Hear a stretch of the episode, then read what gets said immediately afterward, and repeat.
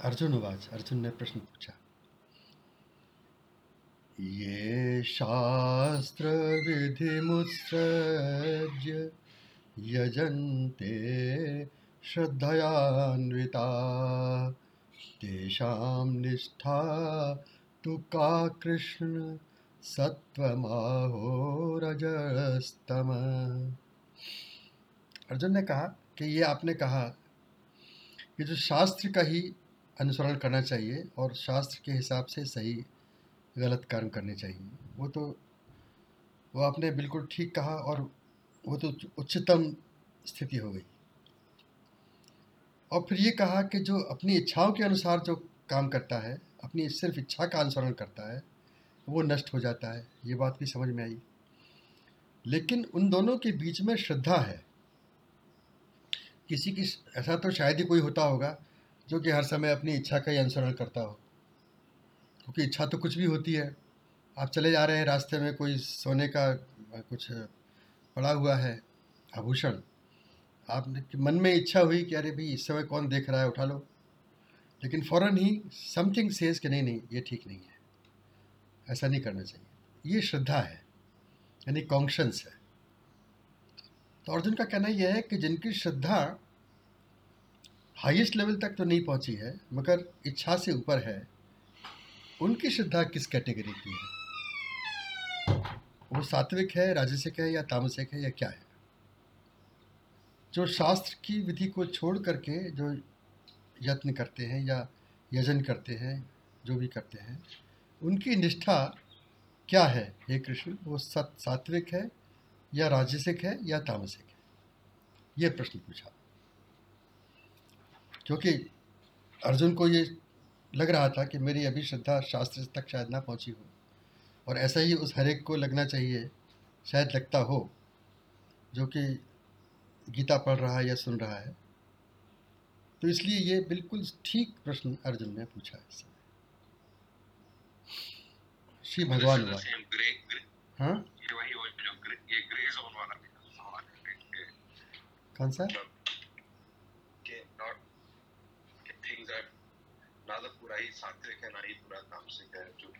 मतलब।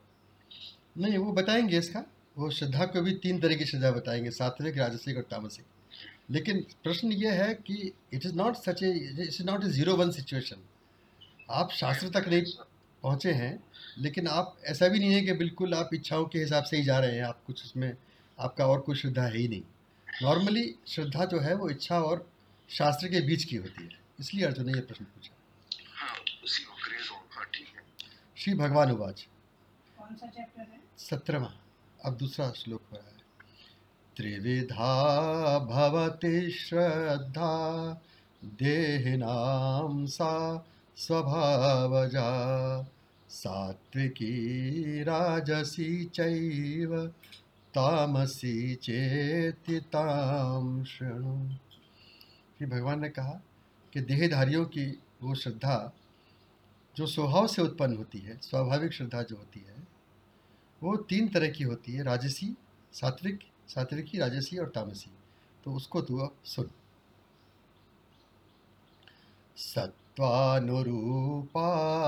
सर्वस्य श्रद्धा भवति भारत, श्रद्धामयोऽयं पुरुषो यो यच्छ्रद्ध स एव स।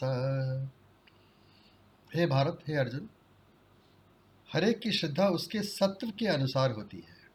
यहाँ सत्व से मतलब सात्विक गुण नहीं है, बल्कि मेटीरियल है कि उसके अंदर किस, कौन सा मेटीरियल है, उसके हिसाब से उसकी श्रद्धा होती है। अब ये मेटीरियल संस्कारों के से बना हो सकता है, पिछले संस्कारों से बना हो सकता है, जिससे भी बना हो, लेकिन उसी के अनुसार उसकी श्रद्धा होती है, जो कि उस समय जहाँ जिस जिस स्थिति में वो है और उसके अंदर जो स्टफिंग है समय जो स्टफ़ है, वही उसकी श्रद्धा है। और ये ये पुरुष जो है, यानी ये जो देहधारी है, ये श्रद्धामय है। श्रद्धा ही इसका बेसिस है, इसका एग्जिस्टेंस है। और जिसकी जैसी श्रद्धा है, वो वही है। इसका मतलब क्या हुआ? कि आप अपनी श्रद्धा से अलग फ़िलहाल नहीं हो सकते। अगर आप फ़िलहाल अपनी श्रद्धा से अलग होंगे तो आप में इंटरनल कॉन्फ्लिक्ट होगा। क्योंकि आप जो हैं इस समय, वो वही है जो कि आपकी श्रद्धा है। आपका इस समय जो लेवल है, उसको चाहे कॉन्शस कह लें, चाहे श्रद्धा कह लें, वो श्रद्धा, अपनी श्रद्धा का ही लेवल है। उसको आप ज़बरदस्ती अगर उससे कम होने की कोशिश करेंगे जैसे वो सिंपल एग्ज़ाम्पल जो कहते हैं कि आपको डोनेशन देना है, और आपकी श्रद्धा जो है वो एक हज़ार रुपये की है। तो आप एक हज़ार रुपये का ही डोनेशन दीजिए। अगर आपने उससे कम दिया तो आपको बाद में लगेगा कि नहीं भाई, ये तो ठीक नहीं था।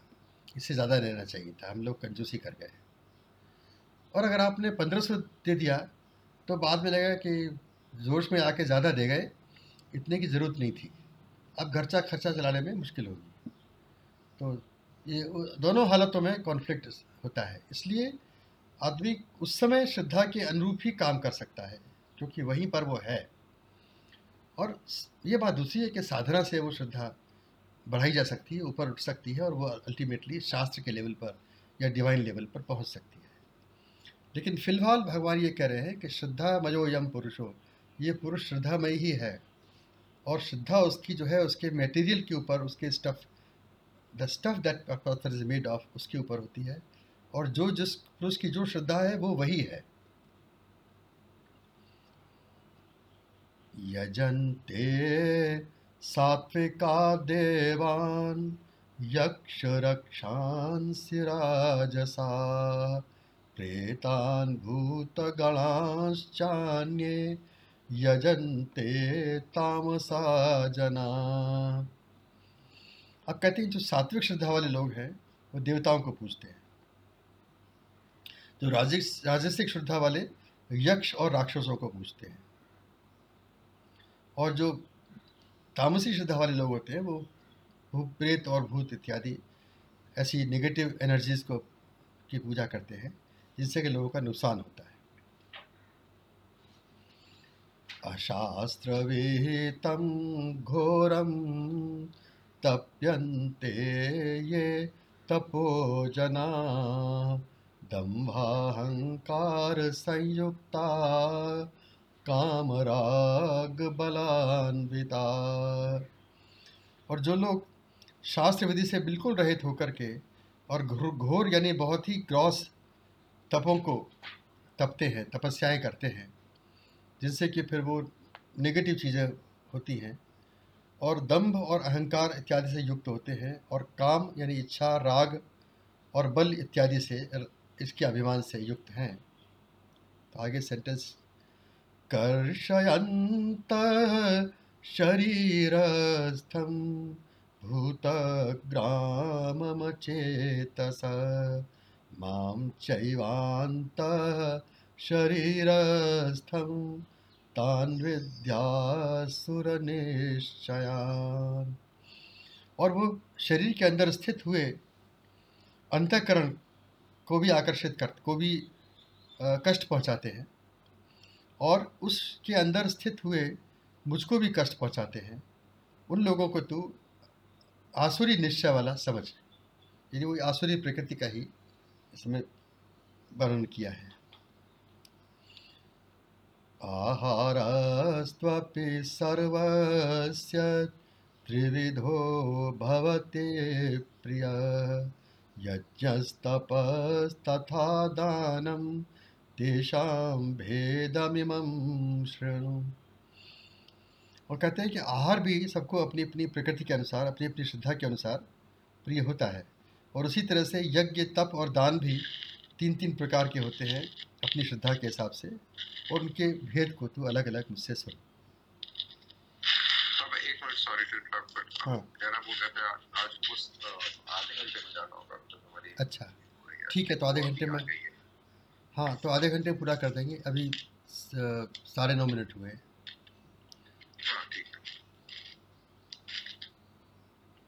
आयु सत्व बलारोग्य सुख प्रीति विवर्धना रस्या स्निग्धा स्थिरा आहारा सात्विक प्रिया आयु बुद्धि, बल, आरोग्य, सुख और प्रीति को बढ़ाने वाले रस युक्त चिकने और स्थिर रहने वाले, ये इस प्रकार के भोजन भोजन जो है, वो सात्विक श्रद्धा वाले लोगों को प्रिय होते हैं। कट्वं लवणात्युष्ण तीक्ष्णरूक्षविदाहिनः आहारा राजसस्येष्टा दुःखशोकामयप्रदा। और कड़वे, खट्टे और बहुत नमकीन, बहुत सॉल्टी बहुत गरम, तीखे, रूखे और जलाने वाले इस इस तरह के जो आहार होते हैं, जो कि दुख और चिंता और रोगों को उत्पन्न करते हैं, वो राजसिक श्रद्धा वाले लोगों को प्रिय होते हैं। यातयामं गतरसं पूतिपुर्पर्योषितं च यत् उच्छिष्टमपि चामेध्यं भोजनं तामसप्रियम्। और जो ठीक से पके हुए नहीं हैं, जिनमें रस भी नहीं है, जिनमें दुर्गंध है, जो बासी और झूठे हैं और अपवित्र हैं, इस प्रकार के भोजन जो है, वो तामसिक श्रद्धा वाले लोगों को प्रिय होते अफलाकांक्षिभिर्यज्ञो विधि दृष्टो युजते यष्टव्यमेवेति मन समाधाय ससात्विक। और यज्ञ जो होते हैं, ये यज्ञ कंसेप्ट पहले समझा चुके हैं। तो जो शास्त्र विधि से नियत यज्ञ होते हैं और जिनको कि ये मान के ये मन को समझा कर करा जाता है कि ये करना ही है। यज्ञ वो चीज़ है जिसके लिए कि हमको शरीर दिया गया है। इसलिए वो करना ही है। उसकी, उसको उसको ये नहीं देखना है कि अच्छा है कि बुरा इससे क्या मिलेगा कि नहीं मिलेगा। ये करना ही है। इस प्रकार इस भावना से मन का समाधान करके और फल को न चाहने वाले पुरुषों द्वारा जो किया जाता है, वो यज्ञ सात्विक है। अभिसन्धाय तो फलं दम्भार्थमपि चैव यत्। इच्छते भरतश्रेष्ठ तम यज्ञं विधिराजसम परंतु हे अर्जुन, जो सिर्फ़ दम या तो दिखावे के लिए किया जाता है, या फल को दृष्टि में रखकर किया जाता है कि इससे हमको ये फल मिलेगा, उस यज्ञ को तू राजसिक जान। विधिहीनमसृष्टान्नं मन्त्रहीनमदक्षिणं श्रद्धाविरहितं यज्ञं तामसं परिचक्षते। और जो बिल्कुल विधि से हीन है, बिना किसी विधि के किया जाता है, और जिसमें कि अन्नदान भी नहीं किया जाता, जिसमें कि न मंत्र है, न दक्षिणा है, और शुरू की श्रद्धा के बिना जो यज्ञ किया जाता है, इसमें बिना किसी श्रद्धा के वो यज्ञ को तामस यज्ञ कहते हैं ये यज्ञ के बारे में बताया। देवद्विज गुरु प्राज्ञ पूजनम शौचमार्जवम ब्रह्मचर्यमहिंसा च शारीरम तप उच्यते। देवता ब्राह्मण, गुरु और ज्ञानी जनों का पूजन, उनको आदर सहित उनका पूजन शौच यानी स्वच्छता और सरलता, ब्रह्मचर्य और अहिंसा, इस सबको शारीरिक तप कहते हैं। तप का कंसेप्ट जो है, एक तो यह है कि प्योरिफिकेशन तक जिससे कि हम अपना यज्ञ कर सकें तो शरीर का, मन का, वाणी का, सब चीज़ का प्योरिफिकेशन जो है, हमारे जो टूल्स हैं, उनको एफिशिएंट बनाने के लिए वो तप कहलाता है। दूसरा तप का कंसेप्ट यह है कि जो सच्ची, सत्य की, के रास्ते में जो हमको कष्ट होते हैं अगर, उनको जो हम सहते हैं, उसको तप कहते हैं, उसको तपस्या कहते हैं। तो यहाँ पर वो प्योरिफिकेशन के सेंस में बता रहे हैं कि शरीर का तप जो है, वो है इस प्रकार की, इस प्रकार का आचरण जो बताया गया कि देव, द्विज का मतलब ब्राह्मण ब्राह्मण को जानने वाला, गुरु, आचार्य, इन सब का पूजन और सरल सरल, सरलता व्यवहार में सरलता, ब्रह्मचर्य, अहिंसा, ये सब शारीरिक तप कहलाते हैं। अनुद्वेगकरं वाक्यं सत्यं प्रियहितं च यत् स्वाध्यायाभ्यसनं चैव तप उच्यते और जिससे जिससे कि उद्वेग न हो, जिसमें कि मतलब झुंझलाहट जैसी न हो इस तरह का वाक्य बोलना और सत्य बोलना और प्रिय बोलना, जो कि प्रिय हो और हित में हो।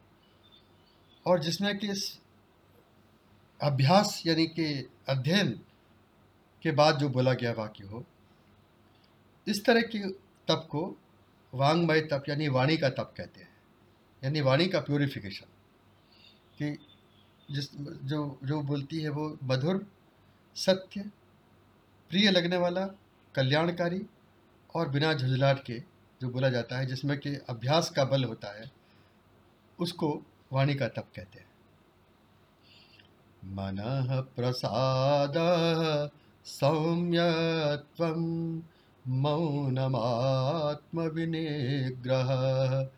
भाव संशुद्धिरित्येतत् तपोमान समुच्यते और मन की प्रसन्नता सौम्य भाव, यानी शांत भाव, मौन और आत्म विनिग्रह अंतकरण का संयम और भाव की संशुद्धि, यानी विचार की शुद्धि, ये सब जो है, ये मानसिक तप कहा जाता है, ये मन का तप कहा जाता है। तो मन और वाणी और शरीर, इन तीनों को पवित्र रखने के लिए जो इस तरह के बताया है, ये तप है।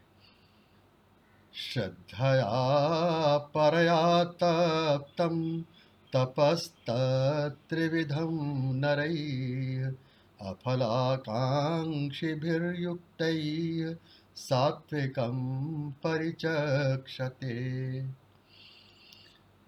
इस प्रकार का फल को न चाहने वाले योगी पुरुषों द्वारा परम श्रद्धा से इस तीनों तरह के तप जो ऊपर बताए गए उनको कर, करने को सात्विक तप कहते हैं। सत्कारमानपूजार्थं तपोदम्भेन चैव यत् क्रियते तदिह प्रोक्तं राजसं चलमध्रुवम् और जो तप, सत्कार, यानी इज़्ज़त, मान और पूजा के लिए किया जाता है, और या किसी दिखावे के लिए भी किया जाता है, उसको, ऐसे तप को राजसिक तप कहते हैं, और ये टिकने वाला नहीं होता है, क्षणिक फल इससे मिल सकता है तो मिल सकता है, और ये अध्रुव होता है, यानी ये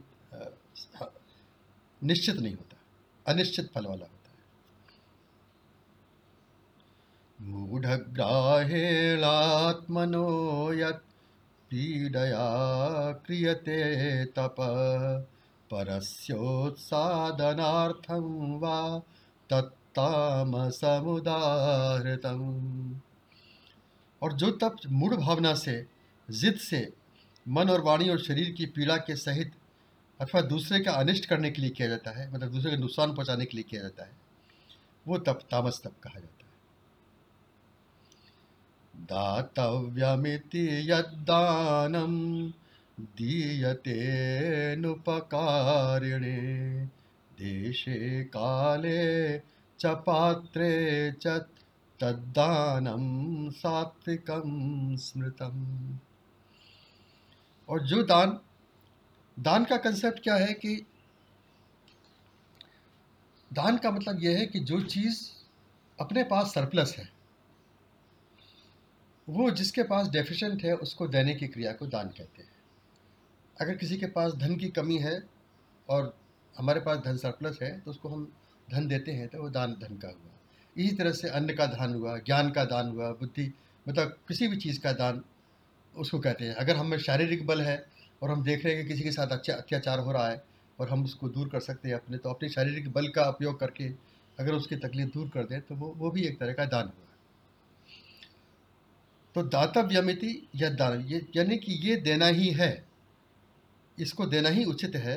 इस भावना से जो दान दिया जाता है और बिना बदले की भावना से कि इस दान के देने से हमको ये फल मिलेगा, ये सब विचार किए बिना सिर्फ़ इस भावना से दिया जाता है कि ये चीज़ हमारे पास सरप्लस है और हम उसको दे रहे हैं जिसके पास डेफिशिएंट है। और देशे, काले च, पात्र च, और स्थान, समय और पात्र को देख करके, ये ठीक जगह है देने की, ये ठीक समय है देने का, और ये ठीक मनुष्य है जिसको, पात्र है जिसको कि हम दान दे सकते हैं तो उस तरह के दान को सात्विक दान कहते हैं। यत्तु प्रत्युपकारार्थम फलमुद्देश्य वा पुनः दीयचे च परिक्लिष्टं तद्दानं राजसंस्मृतम। और जो इस प्रकार दान दिया जाता है कि इससे हमको कुछ बदले में मिलेगा और इसका फल भी कुछ होगा, वो ध्यान में रख कर के जो दिया जाता है और जो कष्ट के साथ दिया जाता है, देते समय कष्ट हो रहा है कि अरे भाई, दान है, चलो दे रहे हैं, लेकिन बड़े कष्ट से दे रहे हैं। तो वो दान, इस तरह का दान राजसिक दान कहा गया है। आदेश काले यदानमपात्रेभ्यश्च दीयते, असत्कृतम् अवज्ञातं तत्तामसमुदाहृतम्। और जो दान बिना सत्कार के अथवा तिरस्कार रूपक करके अयोग्य बिना देश, काल और पात्र के विचार किए हुए। न तो ये विचार किया कि ये स्थान जगह, ये जगह सही है दान करने के लिए। न समय का विचार किया, न पात्र का विचार किया कि हमको दे रहे हैं, उसको ज़रूरत भी है कि नहीं है। उसका सदुपयोग करेगा भी कि नहीं करेगा।